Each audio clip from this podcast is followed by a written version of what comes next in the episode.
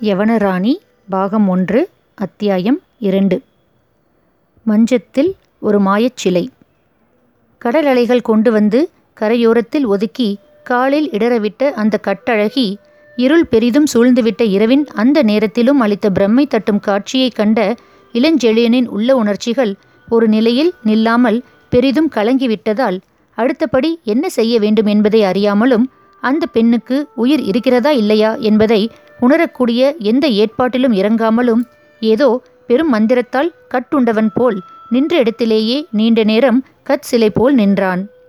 கரையோரத்தில் ஒதுக்கப்பட்டாலும் பாதி தரையிலும் பாதி நீரிலுமாக கிடந்த அந்த பாவையின் அழகிய உடலின் ஒரு பாதியை திரைகள் அவ்வப்போது வந்து வந்து தழுவி பின் வாங்கியதாலும் சற்று தூரத்தே இருந்த கலங்கரை விளக்கத்தில் ஆடிய பந்தங்களின் வெளிச்சமும் கோட்டை உச்சி விளக்குகளின் சுடரொளியும் லேசாக அந்த திரைகளின் மீது விழுந்து திரை நீரை பொன்மயமாக அடித்ததாலும் அந்த பேரழகியின் உருவத்தை மறைக்க முயன்ற கடலரசன் தன் திரைகளை கொண்டு பொன்னிறப் போர்வையை அவள் மீது போர்த்தி போர்த்தி எடுப்பது போல் தோன்றிய அந்த மோகன காட்சியை கண்ட இளஞ்செழியன் உள்ளத்தை பெரும் மாயை மூடிக்கொண்டதால் இதுவரை அவன் உள்ளத்தை ஆட்கொண்டிருந்த வேளிர்குல பேரழகி கூட சிந்தையிலிருந்து அகன்றே போனாள். எதற்கும் அசையாத சோழர் படையின் உபத்தலைவனின் இரும்பு நெஞ்சம் கீழே கிடந்த மோகனாஸ்திரத்தின் வசிய பிணைப்பில் இறுகிவிட்டதையும் அப்படி இறுகிவிட்ட நெஞ்சம் எந்த பக்கமும் திரும்ப வழி இல்லாமல் தவிப்பதையும் கண்ட விண்மீன்கள் கண்களை சிமிட்டி அவனை நோக்கி நகைத்தன. அந்த சமயத்தில் அவன் காலில் வந்து மோதிச் சென்ற கடல் அலைகள் கூட சலக் சலக்கென்று சத்தம் போட்டு தங்கள் திரைநுரைகளை காட்டி அவனை நோக்கிச் சிரித்தாலும் அந்த திரைகளின் சிரிப்பொலியை கூட காதில் லவலேசமும் வாங்கிக் கொள்ளாமல் நிலை குலைந்து நீண்ட நேரம் நின்று கொண்டே இருந்தான் இளஞ்செழியன். அதுவரையில் அவன் காதில் லேசாக விழுந்து கொண்டிருந்த கடலின் பேரிரைச்சலும் தூரத்தே காவல் புரிந்து நடந்து கொண்டிருந்த யவன வீரர்களின் எச்சரிப்பு கூச்சலும் கூட காலில் கிடந்த கட்டழகியை கண்ட வினாடியிலிருந்து அடியோடு அகன்று உலகமே ஒளியிலிருந்து விடுபட்ட சூன்யம் போலும் கீழே கிடந்த அந்த அழகிய உடல் பிரதிபலித்த ஒளி மட்டுமே உலகத்தில் நிலைத்த உயிர் நிலை போலும் தோன்றக்கூடிய நிலைக்கு அவனை கொண்டு வந்து விட்டதால் அவன் அப்புறமோ இப்புறமோ நகரக்கூடிய உணர்வையும் இழந்து கிடந்தான். உணர்வு இழந்து கிடந்தது தரையில் புரண்டிருந்த மங்கையா? அல்லது அவளை பார்த்து பிரம்மை பிடித்து நின்றுவிட்ட பாண்டிய நாட்டின் அந்த வாலிப வீரனா என்பதை யூகிக்க முடியாத கடல் நண்டுகள் சில அந்த பாவை மீதும் மற்றும் சில இளஞ்செழியன் கால்கள் மீதும் ஏறி ஏறி சென்று பார்த்து உண்மையை யூகிக்க முடியாததால் அப்புறம் நகர்ந்து கொண்டிருந்தன. இருவரில் உணர்விழந்தது யார் என்பதை நிர்ணயிக்க முடியாது என்பதை பறைசாற்றுவன போல தூரத்தே நங்கூரம் பாய்ச்சி நின்ற மரக்கலங்கள் தங்கள் உடல்களை இப்படியும் அப்படியுமாக அசைத்து கொண்டிருந்ததன்றி அந்த பறைசாற்றலுக்கு கைத்தட்டி தாளம் போடுவன போல் பாய்மர தூண்களிலிருந்த கொடிகள் காற்றில் பலமாக படபடவென அடித்து கொண்டன. மந்திரத்தை மந்திரத்தால் தான் எடுக்க முடியும். அதை எடுக்கும் நேரமும் வந்துவிட்டது என்பதை நிரூபிக்க இஷ்டப்பட்ட வானவெளி நான்மீன் எனப்பட்ட அஸ்வினி நட்சத்திர கூட்டத்தையும் கோன்மீன் எனப்பட்ட செவ்வாய் புதன் முதலிய கிரகங்களையும் மெல்ல மெல்ல ஒன்று திரட்டி இளஞ்செழியன் மனோநிலையை அந்த அழகியின் மாயா சக்தியிலிருந்து விடுவிக்க ஏற்பாடு செய்து கொண்டிருந்தது. விண்ணின் இஷ்டப்படி விதி வகுக்கப்படுகிறது.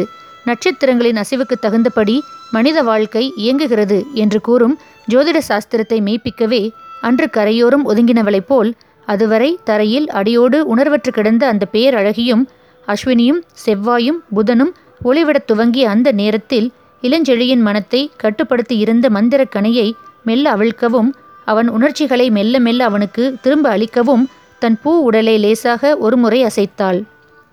அந்த ஓர் அசைவு இளஞ்செழியின் இதயக்கட்டை அவிழ்த்து அவனை இந்த உலகத்துக்குள் கொண்டு வந்து விட்டதால் கடலில் ஒதுக்கப்பட்ட ஒரு பெண்ணுக்கு உதவாமல் அவளை உற்று பார்த்து கொண்டு நேரத்தை அனாவசியமாக வீணாக்கிக் கொண்டிருந்த தன் மதி ஈனத்தை நினைத்து பெரிதும் வியந்த அந்த வாலிப வீரன் சட்டென்று உட்கார்ந்து அவள் மூக்கில் விரலை வைத்து பார்த்தான். நாசியிலிருந்து சுவாசம் நிதானமாகவும் ஒரே சீராகவும் வந்து கொண்டிருந்ததால் அந்த பெண் கடலில் எந்த காரணத்தில் விழுந்திருந்தாலும் நீரை அதிகமாக குடிக்கவில்லை என்பதை தீர்மானித்து கொண்ட சோழர் படையின் உபத்தலைவன் அவள் இடது கை தழுவியிருந்த மரக்கட்டையின் நீளத்தையும் பரிமாணத்தையும் கண்டு அவள் உயிருடன் தப்பி வந்த காரணத்தையும் அலசி பார்த்தான். எங்கோ புயலில் சிக்கி இடிவிழுந்த கப்பலிலிருந்த அடிக்கட்டை இவள் கையில் அகப்பட்டிருக்கிறது. அதை தழுவி கிடந்த இவளை அலைகள் கரை சேர்த்திருக்கின்றன. என்று தனக்குள்ளேயே சொல்லிக்கொண்ட இளஞ்செழியன் ஒரு வினாடி அலைமோதி கொண்டிருந்த கரையின் மற்ற இடங்களிலும் கண்களை ஓடவிட்டு கரையோரத்தே ஒதுங்கி கிடந்த பல துண்டு பலகைகளையும் கிழிந்த சின்னஞ்சிறு பாய்மர சீலையொன்றையும் கவனித்த பின் தன் யூகம் சரியானதுதான் என்ற முடிவுக்கு முதலில் வந்தான். இடி விழுந்து கப்பல் உடைந்தால் கலங்கரை விளக்க காவல் இருக்கும் தூரத்தே நங்கூரம் பாய்ச்சியுள்ள மரக்கலங்களுக்கும் தெரிந்திருக்காவிட்டாலும் அன்றாடம் மீன் பிடிக்க நெடுந்தூரம் கடலோடும் மீனவராவது செய்தி கொண்டு வந்திருப்பார்களே. அப்படியும் ஒரு செய்தியும் காணோமே. யாருக்கும் தெரியாமல் காவிரி பூம்பட்டினத்துக்கு அருகில் ஒரு கப்பல் எப்படி சுக்கு நூறாக போயிருக்க முடியும்? தவிர வானவெளியில் மேகம் சிறிதும் கூட இல்லாமல் இருக்க அருகே ஒரு காதத்துக்குள் இடி எப்படி ஏற்பட முடியும்? என்று ஏதேதோ யோசித்த இளஞ்செழியன் அந்த கேள்விகளுக்கு ஏதும் விடை காணாததால் அந்த பெண்ணை தூக்கிச் சென்று அவளை சுயநிலைக்கு கொண்டு வந்த பின்பு மீதி விவரங்களை அறிந்து கொள்ளலாம் என்ற உத்தேசத்துடன் அவளை எடுத்துச் செல்ல முனைந்து உதவிக்கு யாராவது ஆட்களை கூப்பிடலாம் என்று கரைப்பகுதிக்காக கண்களை செலுத்தினான். இரண்டாம் ஜாமம் அதிகமாக ஏறிவிட்டதால் கூப்பிட தூரத்தில் ஜன நடமாட்டம் ஏதும் இல்லை. யவன காவலர்களின் இரண்டாம் ஜாம மேற்பார்வை கூட அநேகமாக முடிந்துவிட்டதால் அவர்கள் கோட்டை வாயிலுக்குள் நுழைந்து ஊருக்குள் செல்வதை சாரி சாரியாக சென்ற பந்தங்கள் நிரூபித்தமையால் அவர்களை கூப்பிடவும் வழியில்லை. மாமலை அணைந்த கொன்மூ போலவும் தாய் முளை தழுவிய குழவி போலவும் அதாவது கரிய மலையை அணைந்த விண்ணை போலவும் தாயின் மார்பகத்தை ஆசையுடன் தழுவும் குழந்தையைப் போலவும் கடலை கலந்து நின்றது காவிரி என்று பட்டினப்பாலை ஆசிரியர் வியப்பது போல் பெரும் புனலுடன் கடலில் கலந்த காவிரியின் சங்கமத்துறைக்கருகே அந்த பெண் ஒதுங்கி கிடந்தாலும் காவிரியின் அகலத்தின் காரணமாகவே எட்டவே போய்க் கொண்டிருந்த படகுகளையும் குரல் கொடுத்து அழைக்க மார்க்கமில்லாது போயிற்று இளஞ்செழியனுக்கு. இப்படி எந்த வழியும் கிட்டாது போனதாலும் அதிக நேரம் நீரிலே அவளை நிர்கதியாக தவிக்க விட்டிருப்பது வீரனுக்கு அழகல்ல என்ற உணர்ச்சியாலும் வேளிர்குல மகளைத் தவிர வேறெந்த பெண்ணையும் தொடக்கூட இஷ்டப்படாத இளஞ்செழியனின் வலிய கரங்கள் மெல்ல அவளை தரையிலிருந்து தூக்கின.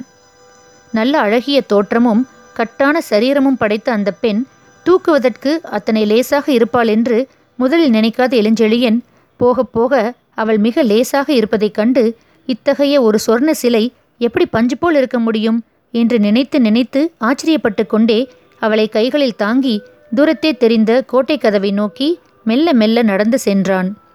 மழை பெய்து மண்ணை குளிர வைக்க வேண்டிய ஆவணி மாதத்தில் மழையோ குளிரோ இல்லை என்றாலும் கைகளிலே தூக்கிச் சென்ற அந்த பெண்ணின் நனைந்த உடையிலிருந்த தண்ணீர் அவன் இதயத்துக்கு அருகே வழிந்து ஓடியதாலும் அந்த பெண்ணின் சரீரத்தின் மென்மை உள்ளத்தே கிளப்பிவிட்ட எத்தனை எத்தனையோ தடுமாற்றங்களாலும் இளஞ்செழியனின் உறுதியான கால்கள் கூட சற்று தடுமாற்றத்துடனேயே நடந்து சென்றன. பந்தங்களின் வெளிச்சம் அதிகம் இல்லாதிருந்தாலும் கையில் கிடந்த அந்த பெண் சாமானியமான அழகுள்ளவள் அல்ல என்பதை அவளை தூக்கும் முன்பாகவே அறிந்திருந்த இளஞ்செழியனின் இதயத்தில் அவளை கரங்களில் தாங்கிச் சென்ற அந்த நேரத்தில் வேறு ஒரு பயம் கலந்து கொண்டது. பயம் என்னும் கத்தியால் கிழிக்கப்பட்ட மாயத் திரைக்குள்ளிருந்து தலையை அவன் இதயத்துக்குள் நீட்டினாள் வேளிர்குல பேரழகி வேளிர்குல மங்கையின் எழில் உருவம் மீண்டும் இதயத்துக்குள் துளிர்த்ததும் தான் இருந்த நிலையை பற்றி ஓரளவு சங்கடத்துக்கும் கிளிக்கும் உண்டான இளஞ்செழியன் நடையை சற்று தளர்த்தி கோட்டை வழியே ஒரு முறை நோக்கினான். கோட்டையின் பிரதான வாயிலான கிழக்கு வாயிலில் சென்றால் யவன காவலர்கள் கண்களிலிருந்தோ அல்லது தன் படை வீரர்கள் பார்வையிலிருந்தோ தப்ப முடியாதென்பதை புரிந்து கொண்ட அந்த பாண்டிய நாட்டு வீரன் தான் ஒரு மங்கையை நள்ளிரவில் தூக்கிச் சென்ற விஷயம் வேலிர் குலத்து அழகிக்கு தெரிந்தால் தன்மேல் அவளுக்கு ஏற்கனவே உள்ள வெறுப்பு பதின்மடங்காகி விடும் என்பதையும் பிறகு அவளை எந்த காலத்திலும் அடைவது அடியோடு சாத்தியமில்லாது போய்விடும் என்பதையும் நினைத்து பார்த்து யார் கண்ணிலும் படாமல் ஊருக்குள் நுழைவதுதான் இதற்கு வழி என்று தீர்மானித்து கொண்டு கரையோர இருளிலேயே நடந்து கோட்டையின் வடபுறத்திலிருந்த திட்டிவாசலுக்குள் நுழைந்து வேகமாக ஊருக்குள் சென்றான். திட்டிவாசலில் பெருங்காவல் இல்லை என்றாலும் அங்கிருந்த பத்து பதினைந்து காவலரும் சொட்ட சொட்ட நனைந்த ஒரு பெண்ணை தூக்கிக் கொண்டு உதவிப்படை தலைவன் வெகு வேகமாக உள்ளே நுழைந்து சென்றதைக் கண்டதும் ஒருவரை ஒருவர் ஆச்சரியத்துடன் சற்று கேலியாகவும் கூட பார்த்து கொண்டார்கள். யவன பெண்மணிகள் கடல் நீராடி மதுவருந்தி மயங்கி விடுவதும் அவர்களை யவனர்கள் தூக்கிச் சென்று அவர்கள் விடுதிகளில் கிடத்துவதும் காவிரி பூம்பட்டினத்தில் சர்வ சகஜமான காட்சியாக இருந்தாலும் பெண்களை கண்ணால் கூட திரும்பி பார்க்காதவன் என்று பெயரெடுத்த இளஞ்செழியனும் அத்தகைய கேளிக்கை விலாசத்தில் புகுந்து விட்டான் என்று நிலைமையை தவறாக புரிந்து கொண்ட திட்டிவாசல் காவலர்கள் தங்கள் உள்ளத்தில் எழுந்த உணர்ச்சிகளை காட்ட ஜாடையாக ஒருவரை ஒருவர் புன்முறுவலும் செய்து கொண்டார்கள். முதலில் அவர்களிடையே எழுந்த ஆச்சரிய பார்வையோ அதை அடுத்து விகசித்த உதடுகளின் புன்முறுவலையோ கவனிக்க தவறாத இளஞ்செழியன் கண்களில் சற்று பயசாயை படர்ந்தாலும் அதிக பேர் கவனிக்கவில்லை என்ற காரணத்தால் அந்த பயத்தை உதறிக்கொண்டு யவனத் தெருக்களை அடுத்திருந்த தன் மாளிகையை நோக்கி விரைந்து சென்றான். இரண்டாம் ஜாமம் ஏறிவிட்ட காரணத்தால் தெருக்களில் அதிக விளக்குகள் இல்லை. ஆங்காங்கு மூலைகளில் எரிந்து கொண்டிருந்த ஓரிரு தீ பந்தங்களும் அதிக ஜுவாலியை வீசவில்லை. நிலைமை அத்தனை அனுகூலமாக இருந்த போதிலும் இளஞ்செழியன் அந்த ஓரிரு பந்தங்களின் வெளிச்சத்தில் கூட படாமல் அப்பந்தங்களின் வெளிச்சத்தின் விளைவாக பக்கத்து மாளிகையின் பெரும் தூண்களும் தாழ்வாரங்களும் வீசியிருந்த நிழல் பிரதேசத்திலேயே ஒதுங்கி ஒதுங்கி நடந்து சென்றான்.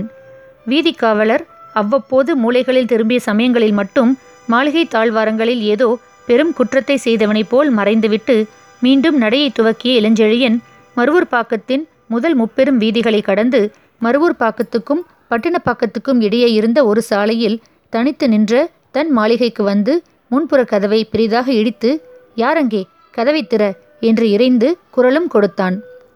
சில வினாடிகள் சென்றதும் உட்புறத்தின் பெரும் இரும்புத்தாள்கள் பலத்த சத்தத்துடன் சுழன்று மாளிகையின் பெரும் வாயில் கதவு திறந்ததும் நெட்டையான இளஞ்செழியனை விட ஒரு படி அதிக உயரத்துடனும் மிகுந்த பருமனான உடலுடனும் வெளியே விளக்குடன் வந்த யவன வீரனொருவன் இத்தனை நேரம் தங்களுக்காக தான் காத்து கொண்டிருந்தேன் என்று ஏதோ மேலும் பேசப்போய் எதிரே படைத்தலைவன் இருந்த நிலையைக் கண்டதும் பேச நா எழாமல் படைத்தலைவர் இது? என்று அறையும் குறையுமாக ஏதோ உளறியதன்றி கையை நீட்டி அவன் கையிலிருந்த பெண்ணையும் சுட்டிக்காட்டி திணறினான். யவன வீரன் கையில் பிடித்திருந்த விளக்கிலிருந்தே அவன் முகத்தில் ஏற்பட்ட குழப்பத்தையும் குழப்பத்தினால் சொற்களில் ஏற்பட்ட குளறலையும் நீட்டி அவன் பெரும் கை நடுங்கியதையும் கண்டு இளஞ்செழியன் சரி சரி வழியை விடு என்று அவனுடன் மேற்கொண்டு ஏதும் பேசாமல் யவன வீரனை தன் தோளால் இடித்து ஒரு புறமாக தள்ளிவிட்டு கையிலிருந்த கட்டழகியுடன் மாளிகைக்குள் புகுந்தான். அந்த யவன வீரனும் மீண்டும் மாளிகை கதவை தாளிட்டுவிட்டு இளஞ்செழியனை பின்தொடர்ந்து சென்று மாடிப்படிகளில் ஏறி அங்கிருந்த தலைவன் அறைக்குள் நுழைந்தான். விசாலமான அந்த அறையின் நடுவில் போடப்பட்டிருந்த மஞ்சத்தில் கையில் அதுகாரும் தாங்கி வந்த அந்த பெண்ணை கிடத்தி யவன வீரனை விழித்து விளக்குகளையும் தூண்டச் சொன்ன பின்புதான் கடற்கரையில் விதி தன் காலடியில் வீழ்த்தியவளின் வனப்பு எத்தன்மையது என்பதை இளஞ்செழியன் பூரணமாக புரிந்து கொண்டான். மஞ்சத்தில் கிடத்திவிட்ட அந்த நேரத்திலும் மூர்ச்சை முழுதும் தெளியாமலிருந்தாலும் இளஞ்செழியன் கடற்கரையிலிருந்து அவளை தூக்கி வந்தபோது ஏற்பட்ட அசக்கலில் அவள் குடித்திருந்த கொஞ்ச நீரும் வாய் வழியாக வெளிவந்து விட்டதால் அவள் ஓரளவு சுரணை வரப்பெற்று பஞ்சனையில் மெல்ல அப்புறமும் இப்புறமும் அசைந்தாள். புஷ்பக் கொத்துகளுடன் காற்றில் ஆடும் பூஞ்செடியைப் போல் அவள் மெல்ல அசைந்தபோது ஈர உடை சற்றே நெகிழ்ந்ததால் லேசாக வெளிப்பட்ட அவள் தேக லாவண்யங்களின் வெண்மை புது தந்தத்தையும் பழிக்கும் தன்மையை பெற்றிருந்ததைக் கண்ட இளஞ்செழியன் இப்படியும் ஒரு வெண்மை படைப்பில் இருக்க முடியுமா? என்று பிரமித்து போனான். அதிக வெண்மையான வெள்ளத்தில் புஷ்பத்தையும் செவ்வரி ஓடாத அள்ளி மலரின் உள் இதழ்களையும் கொண்ட உவமை சொல்ல முடியாத அத்தனை வெண்மை வாய்ந்த அந்த கட்டழகியின் அழகிய வதனத்தை சூழ்ந்த ஈரத்தால் கன்னத்தில் ஒட்டி கொண்டிருந்த கூந்தல் லேசாக பொன்னிறம் பெற்றிருந்ததாலும் நெற்றியின் விசாலத்தில் படர்ந்திருந்த அயல் நாட்டு சாயையாலும் தான் தூக்கி வந்தது ஒரு யவன பெண்மணிதான் என்பதை நிர்ணயித்து கொண்ட இளஞ்செழியன் இயற்கை மிகவும் செழுமையாக்கி இருந்த அவள் வசீகர எழில் அனைத்தையும் பருகிக்கொண்டு நின்றான்.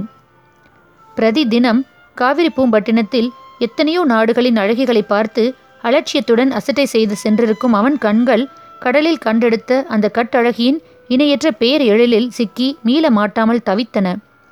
கிரேக்க நாட்டின் செலவைக்கல்லால் செதுக்கப்பட்ட தெய்வ மங்கையரின் முகத்தைப் போல் உயிருள்ள பெண்மணிகளுக்கும் முகம் இருக்க முடியும் என்று அவள் முகத்தை அன்று கண்ட பின்புதான் இளஞ்செழியன் நம்ப முற்பட்டான்.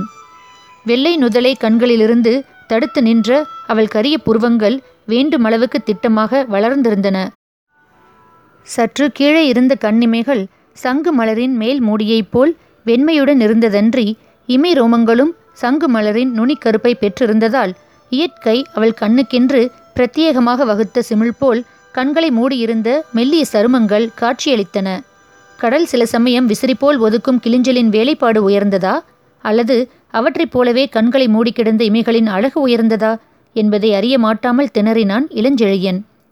இயற்கையின் அந்த சிமிழுக்கு அப்பால் வழவழப்பாக எழுந்து சற்றே குழி விழுந்து கிடந்த அவள் கன்னங்களில் சமுத்திர மணல் உறுத்தியதால் புள்ளி புள்ளியாக எழுந்திருந்த இரத்த சிவப்புகள் வைரத்தில் இழைக்கப்பட்ட சிவப்பு கற்கள் போல் தீபத்தில் பிரகாசித்ததைக் கண்ட இளஞ்செழியன் இதை பார்த்துதான் அன்னை பூமி தன் கர்ப்பத்தில் வைரங்களையும் நீரோட்டமுள்ள சிவப்பு கற்களையும் சிருஷ்டித்து கொள்ள வேண்டும் என்று எண்ணினான்.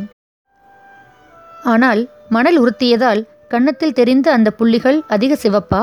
அல்லது நீர் தழுவியதால் பளபளத்து செம்பருத்தி மலரின் இதழ்களைப் போல் மிக மிருதுவாக தெரிந்த உதடுகள் அதிக சிவப்பா என்பதை மட்டும் பல நூல்களையும் கற்று தெளிந்த அந்த பாண்டிய நாட்டு வீரனால் நிர்ணயிக்க முடியவில்லை. மஞ்சத்தில் கிடந்த அந்த யவன மங்கையின் உடல் சிறுக்க வேண்டிய இடங்களில் சிரித்து எழுச்சி பெற வேண்டிய இடங்களில் நன்றாக எழுச்சி பெற்றிருந்ததால் யவனத்துக்கு இலக்கணம் வகுக்கவே இயற்கை அவளை உருவாக்கியது போல் தோன்றியது இளஞ்செழியனுக்கு. தன் ஆட்சிக்கு உட்பட்ட காலத்தில் கடலரசன் தன் அலைக்கரங்களால் அவள் ஆடையில் விளைவித்த அலங்கோலத்தினால் மறைவு குறைந்து அழகு எழுந்து நின்றதன் விளைவாக பார்த்த இடங்களிலெல்லாம் பல வாளிகளால் தாக்கப்பட்டு புயலில் அகப்பட்ட மரக்கலம் போல அல்லாடும் மனநிலைக்கு வந்துவிட்ட இளஞ்செழியன் பக்கத்திலிருந்த யவன வீரனை நோக்கி இந்தா ஒரு சீலையை எடுத்து வந்து இவள் உடலை மூடிவிடு என்று பதறி கூறினான். இதை கேட்டதாலோ என்னவோ மஞ்சத்தில் இளஞ்செழியனை மயக்க வந்த மாய சிலை போல் அபார எழிலுடன் கிடந்த அந்த யவன மங்கையின் செவ்வி இதழ்களில் புன்முறுவலொன்று மெல்ல படர்ந்தது. அந்த புன்முறுவலை சகிக்க மாட்டாத இளஞ்செழியன் என்ன நான் சொல்வது உன் காதில் விழவில்லையா? போர்வையை எடுத்து வா என்று மிரட்டிக்கொண்டே பக்கத்தில் திரும்பியதும் யவன வீரன் முகத்திலிருந்த பெரும் கிளிக்கு காரணத்தை புரிந்து கொள்ள முடியாமல் ஏன்? என்ன வந்துவிட்டது உனக்கு? என்றான். யவன வீரன் பதிலேதும் சொல்லாமல் யவன மங்கையின் இடது கரத்துக்காக தன் வலது கையை நீட்டி காட்டினான். கை காட்டிய திக்கில் பார்வையை ஓடவிட்ட இளஞ்செழியன் அந்த யவன மங்கையின் இடது கரத்தில் ஓர் அழகிய ஆபரணம் இருந்ததையும் அது பறக்கும் அன்ன பறவையைப் போல் விசிறிவிட்ட சிறகுகளுடன் அமர்ந்து கிடந்ததையும் விலை மதிக்க முடியாத கற்கள் அதில் புதைக்கப்பட்டிருந்ததையும் கண்டான். அந்த நகையை பார்த்து யவனவீரன் ஏன் அப்படி பிரமிக்க வேண்டும் என்பதை புரிந்து கொள்ள முடியாத இளஞ்செழியன்? விலை உயர்ந்த நகை. இதைவிட விலை உயர்ந்த நகைகள் சோழ மண்டலத்திலும் பாண்டி நாட்டிலும் இருப்பது உனக்கு தெரியாதா? இத்தனை நாளாக தமிழர் பூமியில் வசித்தும் நகையைக் கண்டு பிரமிக்கிறாயே. சரி சரி போர்வையை எடுத்து வா. போ. என்று யவன வீரனை துரிதப்படுத்தினான். அதற்கு பிறகும் கிளியை விடாத யவன வீரன் தன் பெரும் கண்களை இளஞ்செழியனை நோக்கி திருப்பி படைத்தலைவரே அது நகையல்ல நகை ரூபத்தில் வந்திருக்கும் பெரும் தீமை அதோ மஞ்சத்தில் கிடப்பவளும் பெண்ணல்ல இந்த நாட்டை பீடிக்க வந்திருக்கும் பெரும் சாபக்கேடு என்று குரல் மெல்ல நடுங்கச் சொன்னான். ஆபரணம் ஒரு தீமை அழகு ஒரு சாபக்கேடு விந்தையாக இருக்கிறது என்றான் இளஞ்செழியன். இகழ்ச்சி குரலில் தொனிக்க. விந்தை ஏதுமில்லை. அழகில் விஷமிருப்பதை இயற்கையிலேயே பார்க்கிறோம். இவள் இந்த இடத்தில் இருக்க வேண்டாம். உங்களுக்கும் தீமை உங்கள் நாட்டுக்கும் தீமை. இவளை கடலில் கொண்டு போய் எரிந்துவிட்டு வருகிறேன் என்று மஞ்சத்தில் கிடந்த அந்த அழகியை தூக்கச் சென்றான் யவன வீரன் தூக்கச் சென்றவன் ஸ்தம்பித்து நின்றான். அவன் கைகளை அவள் உடலில் கொடுத்த அதே வினாடியில் வாயில் கதவு பலமாக தட்டப்பட்டது. யார் உள்ளே? கதவை திற என்று அதிகார கூச்சலும் கேட்டது.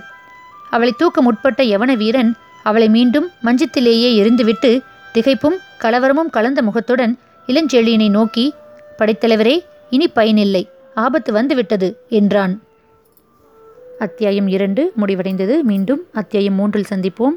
நன்றி வணக்கம்.